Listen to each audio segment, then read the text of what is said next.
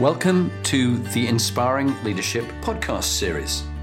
This is aimed for you, aspiring leaders, whatever level you're at, whether you're beginning out in your careers as managers and leaders, whether you're in middle ranking roles, or whether you're CEOs and chairman of boards. There's always something we can all learn. And it's particularly the skills, stories, tips, and techniques that you can pass on to those you lead and your teams.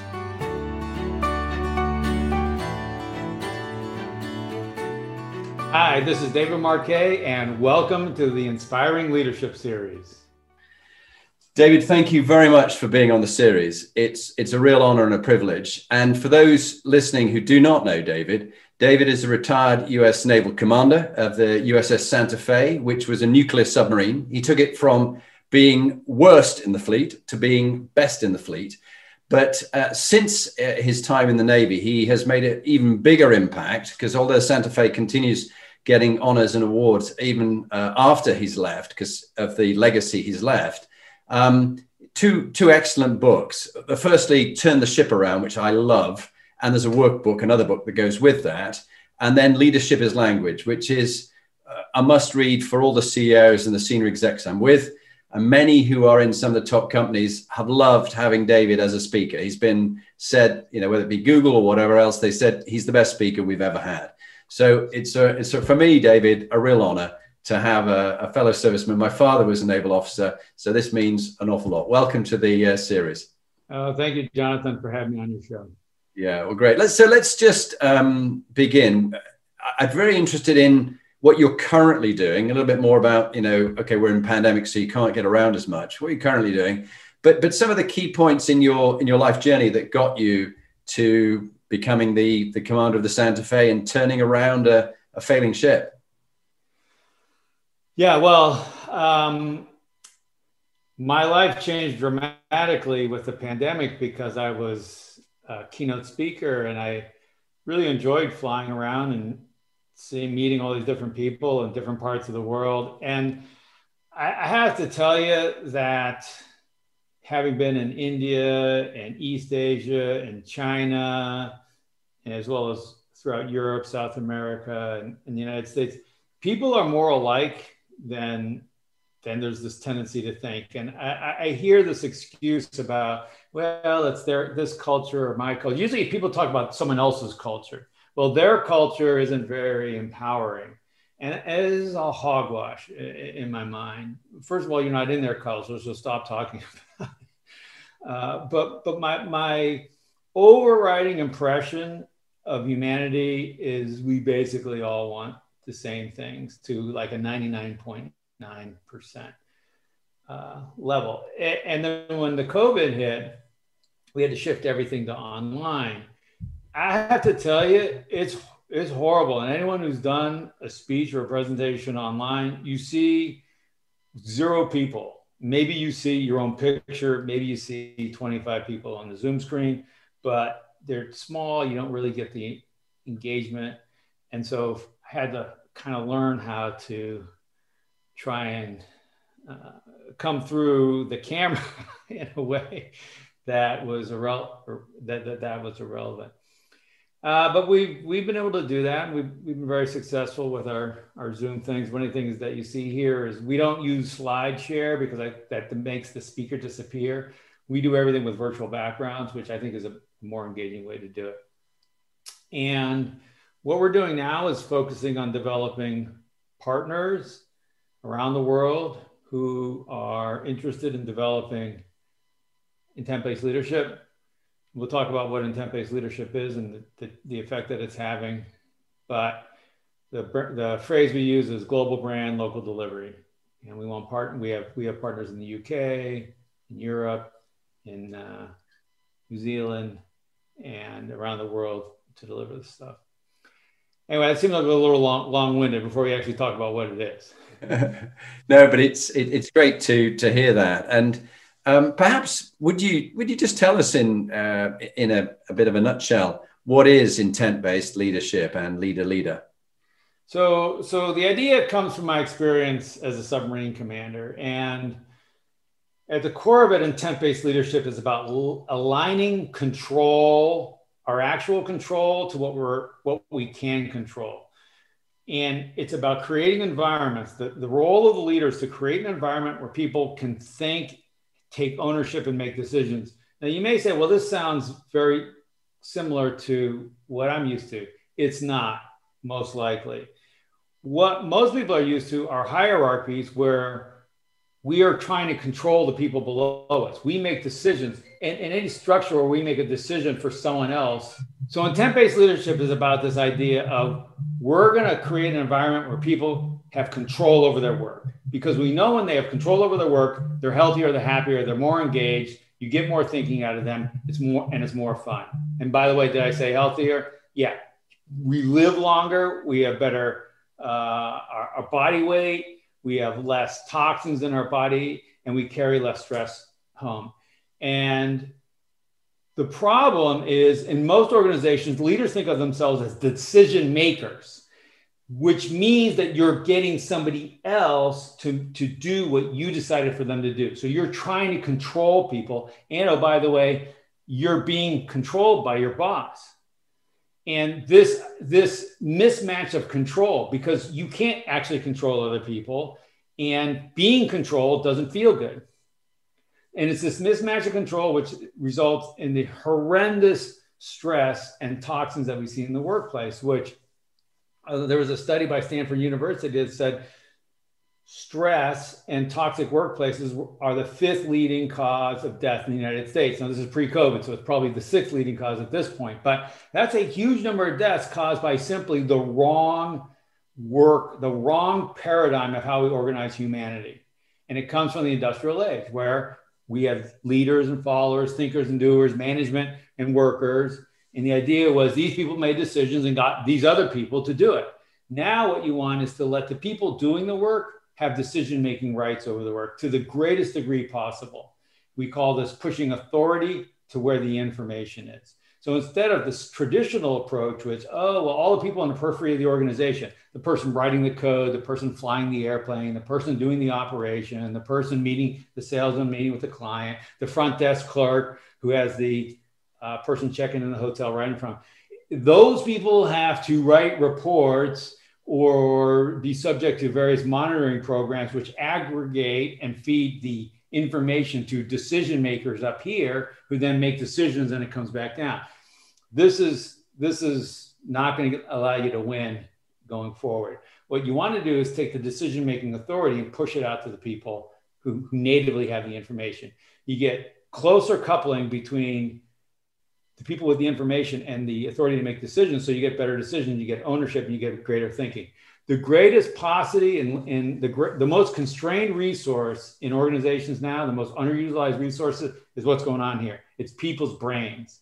It's not your supply chain or anything else like that. It's what is the what is the what is the proportion of the thinking that I'm getting in the organization out of everybody Fantastic. And I mean, you, you learned a lot as a commander of a submarine. You studied for one submarine, you didn't get that one. They changed the plan, you took over another submarine. Um, and you, you had this, this sort of moment you look back on, which was so key for the, the book and all that you teach. If you were thinking back to yourself as a young 18 year old naval officer, knowing what you know now, what bit of wisdom would you give to your younger self, which others who are young and starting out could go, that's a really good bit of wisdom?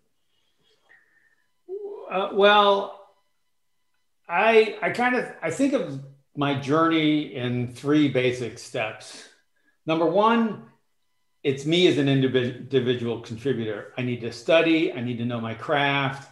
I need to do what I need to, what I'm told maybe, but what I need to do to support the organization is about my individual performance. Then I graduate, and now I have a team. And now I think of myself as okay, I'm the decision maker for the team. So I'm extending my what I'm doing to the team.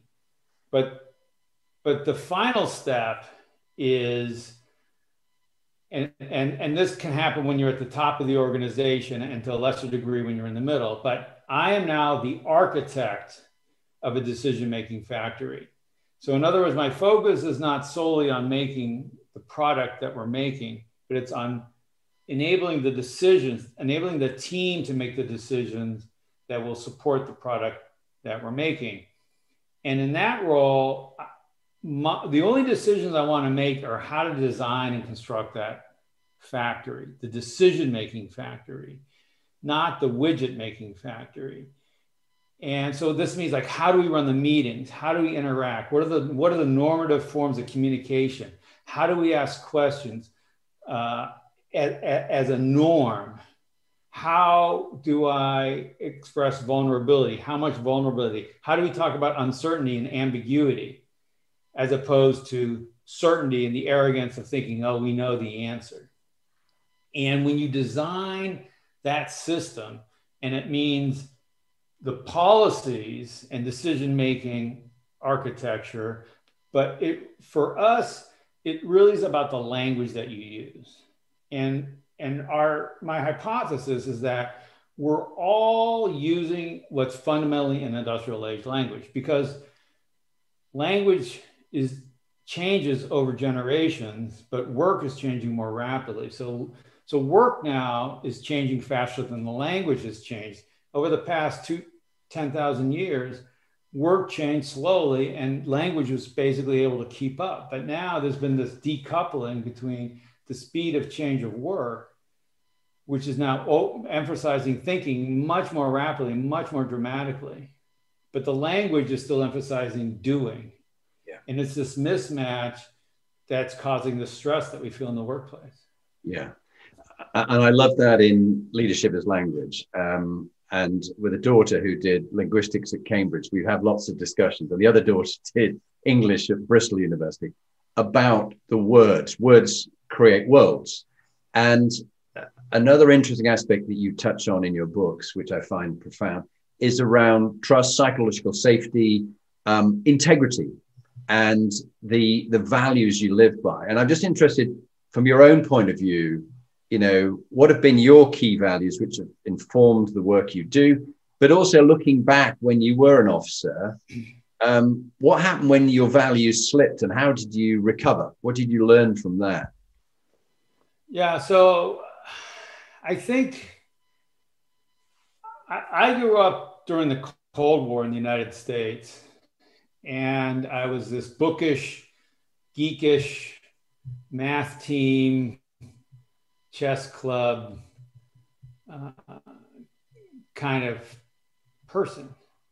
But I, I really, in my core, felt passionately about the values of Western civilization, so to speak, as opposed to the communist USSR approach, where people could choose their own religion, they could choose their own spouse, they could choose their own profession, they could choose where to live and they would feel secure in their lives and and so for me uh, because of that and I made a decision to go in the military because of my sort of very introverted nature. Submarines appealed to me because the submarine sort of hides from the rest of the world and it kind of, it kind of fit. And as, as submarines are at the, we're very, we're very sort of bookish, geekish kind of people. And, but I still felt a lot like an outsider. Uh, for, for my for the bulk of my career, I felt like I was a person who didn't really understand that you were supposed to just do what you're told, not ask too many questions. I always had a lot of stuff going on in my my head, and I was like, "Well, why are we doing it that way?" I raised my hand. Why are we doing it? Like, I have an idea, and and I was the annoying person, and I it was uncomfortable. I didn't like being told what to do, especially when I thought what I was being told what to do was was was not optimal. And so I gained an appreciation for this for the value of different th- thinking. And whenever people would come to me with different ideas, even if I, I, I think they're not that good on the surface, I would always try and be curious about them. I'll give you an example right now. The COVID vaccines are rolling out. Uh, Pfizer's approved, Moderna is going to be approved. They're starting to give shots in the United States. And I, I, think you should get a vaccine. That's that. If you ask me right now, that's what I would say. We got a lot of people who, who are like, they're very skeptical of getting a vaccine. And 20 or 40 years ago, my, my thinking might be, well, those people are wrong. What do they don't understand? Blah, blah, blah. But now I, if I had a chance to talk to one of them, I'd really be curious about what they're thinking. And the other thing is I appreciate the fact that not everyone in humanity is going to get the vaccine because let's just say all humans got the vaccine and over the next thousand years, we have a thousand of these plagues but it only takes one of those to have a bad vaccine and wipe out humanity and then there's zero. So so the fact that, that there's variability in the population and that some people choose not are skeptical about the vaccine is adaptive survival from the level of the species. You don't want everyone to just line up and get the shot. So i appreciate now i'm going to get the shot but I, but but I, am trying to learn to appreciate these divergent opinions, even if I don't agree with them. In the end, first be curious about what do they see that I don't see, and then work. It's much less to me clear than this because we're making decisions about the future, which is always unknowable. To we would always one of the fundamental things is always talk in terms of probability. How sure are you? How safe is it? How likely is it to work? Not will it work? Is it safe? Are you sure? But these are the things that I heard myself saying over and over again. It was unhelpful. So I had to re-script all that programming. Yeah. And, and, and I think the programming comes from one, it's a shortcut because I'm not really, because it takes time and it's so hard, blah, blah, blah. And number two, it's really embedded in coercion. It's will it work? That's a coercion. Uh, um, are you sure? Blah, blah, blah, blah, blah, right? Blah, blah, blah. Does that make sense? That's a coercion because I'm trying to get this. Not, you know, if I, I what I want to say is blah, blah, blah, explanation, blah, blah, blah, blah, blah. How do you see it? Or how is that wrong? Or what didn't make sense? Not, does that make sense? Yeah. But we find ourselves saying that over and over. And that leads very nicely into the other thing I was interested in, which is around meaning and purpose and the reason why you do what you do, which comes back to intent and how you explain, guys, as the boss, as the commander, this is my intent. Okay. Uh, commander's intent. What's your intent? How are you going to achieve it? Tell me. So, so what's your view on sort of what gives people meaning, purpose in their jobs, in their work? I mean, you're, you're with businesses a lot of the time now, but, but how, how important is meaning and purpose in people's lives? Yeah, I think it's really important. I, I mean, I think it changes based on your situation and based on on on your age. It certainly has for me. I think that, I mean, my passion comes from this feel these feelings that I had, then seeing what happens when you let people make decisions. I mean, the story on the submarine is, I we went from permission based to intent based, where instead of saying I'd like permission to do something and if I don't hear a yes, the answer is no. So the default is no. In the absence of a response is no. We would say, state what you intend to do, justify it. And the absence of a response now is yes. Now, now that may seem like not a big deal, but it's huge because now I was leaning back before I was always like, make it happen, make it happen, make it happen. And my picture was, I only have a brake pedal. I'm not going to make it happen. The team's going to make it happen. I got to create a space where they have so much initiative, energy, and a bias for action that they're pushing into me. And it, and it happens by you leaning back. Step one is you lean back, not they take initiative, then you lean back. Is you lean back, then they take initiative. So for me, I've seen and suffered through toxic leadership, and it's had an effect on my health. And I don't want my kids to have to deal with it. I don't want any other human beings to have to deal with this. The tragedy is these are good people trying to do what they've been taught, told to do, which is to control other human beings. Yeah. So the, the, the, it's not evil people. There, there are evil people, but they're very few. It's wide swaths of well-meaning people, but they've got the wrong program. They're trying. They're running the wrong program and whether it's it, it starts with parenting and then moves into the workplace or whatever it happens to be, we're hurting people, other people. We're also hurting ourselves. We think we're not, but we are. Yeah. And we have stress because we're trying to control these people. We're running around, do this, do this, do this. I went around, did you do it? Did you do it? Oh, look, now I got to hold you accountable. You, if, if you feel like accountability is a thing you need, you're doing it wrong. Because when you've designed the organization right, people hold themselves accountable. You can't hold another human accountable. I, I fundamentally believe that. Like, how am I going to hold, like, I can only hold myself accountable for my own actions. I can suffer the consequences of my actions, and there may be a system which results in that. But in terms of me feeling like I need to do more or better, yeah, yeah. And the, the greatest things from humanity, eh, you re, you can write to be average and and and and tell people what to do. So, sorry, I just this popped in my head. Yeah. But the greatest things in humanity are never achieved because someone ordered people to do do something. You, you look at the top sports people, you look at the top geniuses and bit like no one ordered Einstein or Newton to dream up the laws laws of physics and fundamentally change the way we think about the universe. They didn't do that because they were ordered to.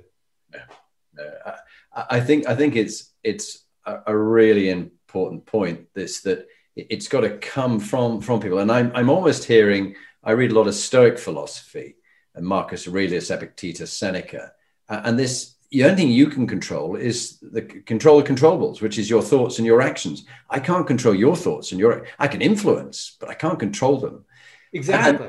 And and and, and so it's lovely. That really resonates deeply uh, with a lot of the, the, wider reading and practical experience I've had uh, as an army officer myself uh, for 20 years. And um, the other thing you've talked a lot about, which is so salient, is health and well-being, or what we call health quotient. You know, your mental health and your physical health. And a lot of the CEOs and the teams that I'm speaking to and that have been on the series, either some of them have had mental breakdowns, or their mental health is not good, or they haven't looked after their physical health. I'd love you to just talk a bit more about health, uh, mental yeah. and physical, and how important it is in this approach that you take as well. Yeah, it is very important. I um, so here's you got to take care of yourself. And the one thing I see, especially now with this COVID, you got to control your own day. A lot of what feels out there feels out of control, and so we have this natural stress response. But if you were going to control one thing, control your bedtime. So, for example, for me, say, okay, 10:30 is my bedtime. 10 o'clock, all electronic devices are off. Eight o'clock, I'm done eating food. And you don't need to go that far. Just pick a time. Just just go to turn the lights off. This is my lights off time, and yeah. control that. Because if you don't don't control your wake up time, control the bedtime. Because if you don't control the bedtime, you're not going to get to bed in time. You're not going to get the right amount of sleep. So it's always it all starts with bedtime not wake up time. Yeah. And think- when you do that and you do do it for 100 days, you send a signal to your body, you're in control of this piece and you will feel in control. And when you wake up, you'll be more refreshed and you have this more sort of relaxing, reserved, calm, quiet confidence. Calm, quiet confidence is contagious. Chaos and panic is contagious too. But it will be hard for you to put a finger on it. But when when your team engages with you, you won't be flapping around like your arms and you won't be excitable and you won't be blowing up and you won't be asking pointed questions that you wish you hadn't. You'll just you'll you'll exude this calm quiet and then they'll adopt that persona and it'll cascade down. So my my one thing is we have a series. Uh, if you look on our YouTube channel called the six R's for coronavirus, but they actually could extend to life. But they, they, all, they all start with R, but they're ways of being and, and behaving during this time, but they're all about controlling what I can control. And like I said, start with yeah, start with bedtime. Fantastic. And then that sort of leads me on to a thought about IQ versus EQ, and um, particularly the uh, the U.S. military, both Navy, uh, Army, Air Force. Um, you know, get very bright people to uh, academies like West Point and things. Uh, as you say, you're quite bookish, and then they also want the EQ as well. And you're in a lot of top businesses where IQ was championed but in our research, we found that IQ only accounts for 6% of people's performance, whereas EQ accounts for 30%. And mm. the 4% is the other aspects I'm talking about. But but what's your your view on IQ, EQ, and, and how you've helped people develop that, that rapport, listening skills, shutting up, as you say, not being the answer man? What's the, what's what's been your experience of IQ versus EQ? Yeah, I I'm high IQ, low EQ person. That's my that's my bin. And my high IQ actually I think fed my low EQ because I would see the problems before other people and I would see the solutions before other people. And I would just blurt it out. And I would say, oh, no, that's wrong. Look, do it this way. That's how obvious is that? And it wasn't very uh, considerate. So EQ has been the thing I work on. Uh, in triathlons, we say train your weakness, race your strength. So swimming is my weakness, cycling is my strength. So in work in my workouts, I have to focus on the swimming technique, but in a race, I'm going to pound it out on the bike. So everyone passes me on the swim, I pass them on the bike, they all pass me on the run. But in any event, so so for me, when when I really need to be in a performance mode, yeah, I'm going to kind of summon forth that really clever cleverness. But by the way, it's the I can tell it's deteriorating. My IQ, my ability to focus for long periods of time, for example, is deteriorating.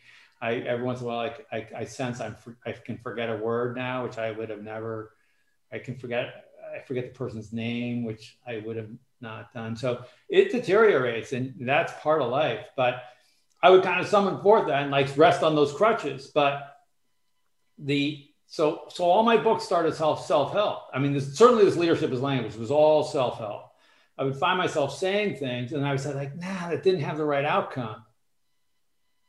Uh, I, I, that made it harder for people to tell me I was wrong when I wanted to make it easier for them. To, but I would find that these are just things I would program say, and and, I started, so I had this big list. And so, well, what are the patterns in this big list? I couldn't remember the whole list. And that's where we end up with the structure of the book, which is there's basically we do two things in life. One's active doing, one's reflective thinking, and they requ- they use the brain in different ways, and so they require different languages. Yeah, yeah, I, I think it's brilliant, and you've triggered a number of things. One is I'm a fellow triathlete. I'm not anything like as good as you, I'm sure, but every, every year until the, the pandemic, I was doing one from, from when I was 50 and I'm approaching 60 now. Um, and I, I love it. And I think, you know, almost this pandemic is like it's a triathlon in that each of the activities, the swim, we don't know how many times we're going to have to go around the buoy and then there's a transition. All right, it's transition now. And then you got to adapt to getting on the bike, but you don't know how many times you're going to circuit on the bike. And then the run of an indeterminate length. So I, I find that a very good analogy. Um, but but the second one is this this whole thing that you talked in your book about don't be the answer man. And time and again, I come across super bright uh, executives, often CEOs, who go from A to Z and they just say that's the answer, and and no one's taken with them and so right. they they infantilize everybody else. They make them like children, and they go, "Okay, what do we do now? What do we do now?" And they come to the boss for the answer. And They go away and do this, and they go away and do that. They've done that now, wouldn't it? And of course, as you said, 135 people, and they weren't thinking, but then you made them all thinking. That little cartoon of greatness, which is so well sketched out, where their little light bulbs come out and they're all thinking for themselves. And I so wish that for so many organizations because these bosses, they get the ego kick from being the answer man um, and the status that comes from ripping off the shirt and there's the Superman logo, but people aren't thinking for themselves. And so I think you've really you've really nailed something quite profound. And and the act of shutting up, not just in order to shut up, but to be curious where they're going to go in their thinking before right. you interrupt and think for them. That is emotional intelligence. That, that's that's that's the key, and I I think. Um, yeah, look, I, I've done a hundred. I did a thousand times when we were getting ready. Uh, when I was in the pre-command school, there was this sort of semi-famous story in the submarine force. I conceived of this new way. We were doing submarine on submarine combat, which is sort of like the varsity level of varsity level combat, where we were going against another U.S. nuclear submarine, was, which was simulating a bad guy. And typically, it's, it's, you don't hear the submarine until it's too late, but they don't hear you until it's too late. And it's sort, of, it's sort of this messy knife fight, and everyone gets cut. No one really. So anyway, I conceived this new approach, this new tactic, which um, was a little bit artificial, but it would work in the situation because I knew they were American, so I knew how they were going to react. Anyway, so it's all in my head. I know exactly what I want to do. I have this team around me, including other uh, prospective commanding officers. And I just sort of very briefly say, look, here's what we're going to do. Blah, blah, blah, blah, blah. And it's going to work out like this. The whole thing is played out in my head. It plays out exactly like I imagined. But the team is not with me. They're like, what? No, it's not really right. And then I say, no, just push the button. I actually, at one point, pushed the guy aside, leaned over and pushed the button on his panel. This is a big note. We lived, we killed them, huge win, I thought. The instructor brought me aside. He chewed my butt. I was like, what, what, what is all this?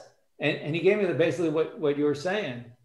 And this was before I took over on the Santa Fe. And it really, like, it just, it sort of gives me anxiety just to now tell the story because I can picture myself yeah. getting my butt chewed by the instructor and, and how I went from feeling so accomplishful yeah. To, to such a lousy oh yeah. I, I so david i so relate to that. When i was an instructor at the military academy as a platoon commander i thought just i had to be the hardest nastiest bastard driving them hard firing the ones who couldn't make it. I was awful. I mean just like it was it was terrible because i was trying to do it all myself rather than getting them to think for themselves. And and, and that leads me on nicely to to resilience which you know you you've you've built it into the the system of people thinking for themselves. Yeah. And and the other lovely thing that i i so enjoyed in your book was you made vulnerability that only the strong can be vulnerable. It's not about weakness. Actually vulnerability is about strength. You admit you don't know. And we had general sir rupert smith who commanded the armored the british armored division in the gulf war. And he's a really great strategist. And he, would often be in meetings uh, in a conference he'd come to the back of the room and they go, General, what do you think? I said, guys, it's not about what I think, it's what you think. So actually, I'm just, I'm not the expert here. You guys are. Tell me what you think. And, and I just love that approach. How have you, you know, maybe a story of adversity where you, you were, you were vulnerable, but you learned from it. I mean, that's a lovely story, but anything else that you'd share? or maybe even stories from business that you've come across? Yeah, well, look, saying I don't know is super powerful. I think I mean, I did. I was doing an event in Singapore. As lady stood up, said, "I cannot say I don't know. lose too much face." And it's like, well, that's that's your problem. That's that's on you. That's if you can't say I don't know, you can't learn. You can't learn. You're never getting any better than you are, and you're going to be past. You're going to be out of business in three years. So, uh, I, we again, I like to give. I like to make it like a sport. So we give a lot of times we give CEOs little activities to run. Say I saying I don't know is one that we end up giving a, a lot of them. Uh, and, and the key is, first of all, you got to say, I don't know when you actually don't know. so that's like level one performance. And there's an integrity there. But the second part is say you don't know or you're not sure, even when you think you know the answer. Because if it involves the future, you're not never going to be 100% correct. And all estimates about the future, we never let people vote zero or 100. It's always one to 99 because it's a probabilistic approach. I, um, yeah, I had an experience when I was on the um, submarine where I said, I don't know, early and thinking like this was the scariest moment of my of my time and then i looked around and was like there was this fog that just cleared like that. And now the air was just clear and the masks all fell off. and the team started saying like i don't know we'll look it up. I don't know. I'll check it out. I don't know. Let's run an experiment. I don't know. Let's re- refer to the manual. And that was so liberating uh, for me as, as, well as the team. And i call it the be the get better self. Like in the past my be good self that persona that wanted to justify that, that that's attached to my ego that comes from ego defense that says oh i'm a good person. Oh think well of me blah blah blah would get in the way and crowd out the behaviors of being better. And so i was as good as i was but my upward trajectory was relatively flat.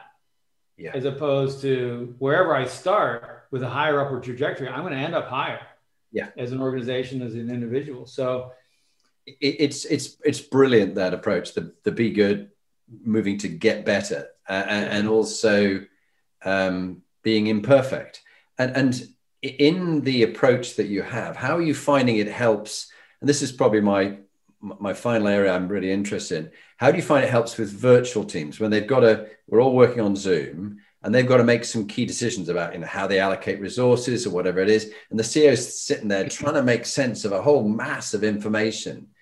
What, what two or three tips do you find works well in in virtual meetings when decisions need to be made by an executive?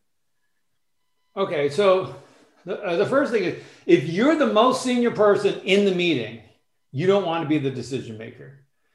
The reason is because if you make the decision, the probabilities of other people challenging the decision have just dropped by a factor of 10 you want someone else uh, get someone the closest person who's appropriate for making the decision. See if they can make the decision and you're now the decision evaluator. Because you you decoupled the passion of the ego defense which instead of being it, it attaches to the decision and now i have to defend the decision as well as when, with my ego as opposed to okay well you make the decision. I'll take a look at it dispassionately. Every time you make a decision you just you can do it. You just need to know you're not you're now contaminated. You no longer are are you can no longer evaluate the decision. And in the face of evidence that it's a bad decision your brain will trip you up. It'll muster all these reasons why no we just got to try harder. We got to do it longer. Oh it'll work out blah blah blah blah blah until you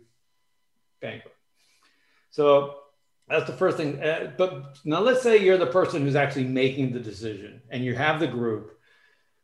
I would ask, and we would do this on a submarine, and really you do it on Zoom, but you say, hey, uh, one to 99, you can do a Zoom poll, or, or we can, we use hands a lot, where we go zero to five.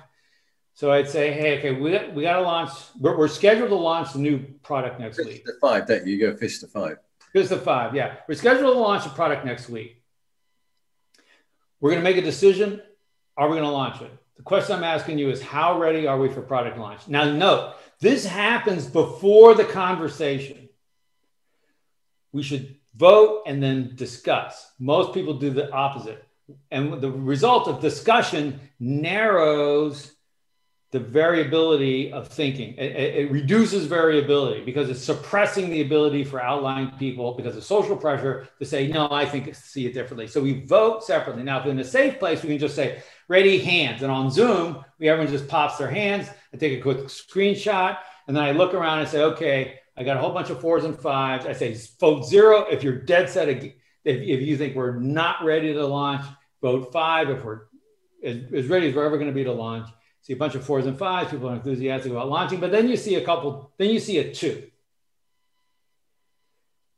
What you want to do is investigate the two. You're looking for the outlier. The outliers are very valuable. All innovation comes from out, outlying opinions. It always is. It's always the outlying opinion, that's the innovation. Because if it weren't the if, if it weren't an outlying opinion, it wouldn't be an innovation. It'd be the thing that we're already doing. So not, now not every outlying opinion is an innovation, but every innovation starts being an outlying opinion. So we look for the two, we say, oh, let's hear about that. Now, if the group is split, you got a lot of zeros and ones, you got a lot of fours and fives, then see, uh, look for the group that's smaller. Let's say you got 10 people voting, you got four on one side, six on the other, go for the four. Always let the minority speak before you let the majority speak. And one of the things that's cool about Zoom is all the boxes are the same size. If if an industrial age, if the CEO of Volkswagen had designed Zoom, the previous guy I'm talking about, he would have designed it so that the boxes were proportional to your how much you were getting paid. So as a CEO, I get a really big box and a really big voice, and I suck up all the oxygen out of the room because I have to feel good about myself. and you, the little employee, the engineer actually knows what's going on with diesel engines. You're gonna, you're gonna have a little tiny box. Well, fortunately, it's not the way it is. Everyone has the same size box. Yeah, it's, it's, it's great. We're almost we're almost at an end because you you have a hard stop, and I, I want to have a bit of a chat when we come off air. If you just stay on, on online, um, but but really, I suppose the final thing is um, I'm I'm thinking about legacy and a final tip, and I mean your legacy is already you made a profound in, difference to me, and I'm someone who pays things forward, so I share it with others. And so many organizations have said they've had you as a speaker or they've listened to stuff you've done, so that you've already made a huge legacy. But what what would you like your your legacy to be and, and what's your final top tip you'd leave us with before we go off air and you and I have a chat? My dream is that for the people and the leaders who believe in humanity, that we create a world where people can use their brains. And what I see is algorithms and bots are eating that do they're eating the doing work. So here's an industrial age factory. So so in this factory we see one person here who's the foreman. He doesn't have anything in front of him maybe some papers. That's the thinker. These are the doers all these jobs are going away because i can if if the job is can be described as a series of tasks then I can program that into a robot and it's going away. All that's going to be left is thinking, which I think humans like. We, we love solving problems. We love using our the thing that makes us human, our brains. We actually are very bad at this kind of work. And so it's going to create this place where humanity in the right environments, we can feel more human. We will be healthier and we'll be happier and we'll be more successful in our lives, and we'll have everything that we need. But it needs to come from redesigning the way we, the fundamental interaction in the workplace.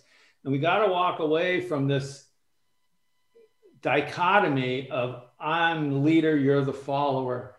Now, followership is a segue, is, is embedded in this. The, the key is we don't follow individuals like, oh, I'll follow you we follow the principles of the organization, including the person at the top. So we all follow the principles, but we all lead ourselves in terms of how we live those principles. And so for me, I mean, obviously we're never going to get there for a long, long time, but just not having work be so so terrible would be would be great. And I for me, there's a couple things that you can do. We think about leadership like a sport, you, things you can practice. For me, it's about control. And so one of the things I do is I, I, I try and find something to give control over. When I go to a restaurant, I say, hey, w- waiter, server, can you pick for me?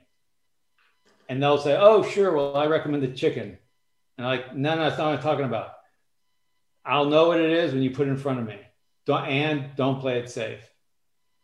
You know you know what looks good in the kitchen. You know what people like. I might give them some constraints like i don't eat beef but the decision is yours. And, and so you can practice that and you'll see oh how does it feel? And you have to make it safe for the person to make that decision. And now with covid i say i go to somebody else hey pick my next book for me to read mm. And, and, and, and again, you're going to put constraints that's providing clarity, but it's, it's the practice of how does it feel and can I do it? It's not, don't talk about it, just practice it. Yeah. And so that's, a, that's the key thing I want to leave with people is practice giving up control.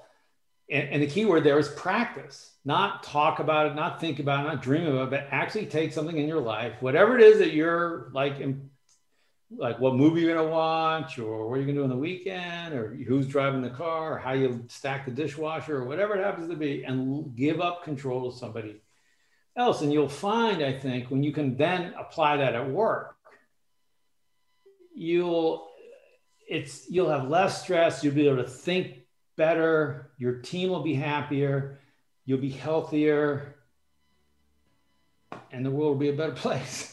We're off to the races, as you say. You're off to the races.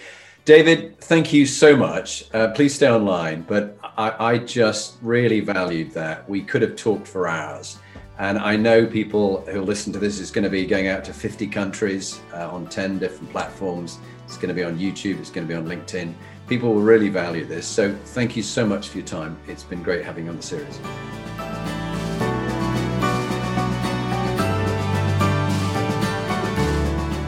So, now you've heard from one of the inspiring leaders that I've interviewed, what are you going to do next? If you want to get some more free material, go to my website, jonathanperks.com, or follow me on LinkedIn, Jonathan Bowman Perks. And there you can get access to my books, uh, Inspiring Leadership and Top Tips for Inspiring Leaders. But if you want to actually do something about being a leader and constantly improving your game, raising your performance, get in touch with me about coaching you or one of your team that you want to raise the game for them. It's got to be people who want to be good to great, not people who you're trying to fire. And if you're looking for a motivational speaker, get in touch. Or if you want me to work with your team coach, I would be delighted to help you.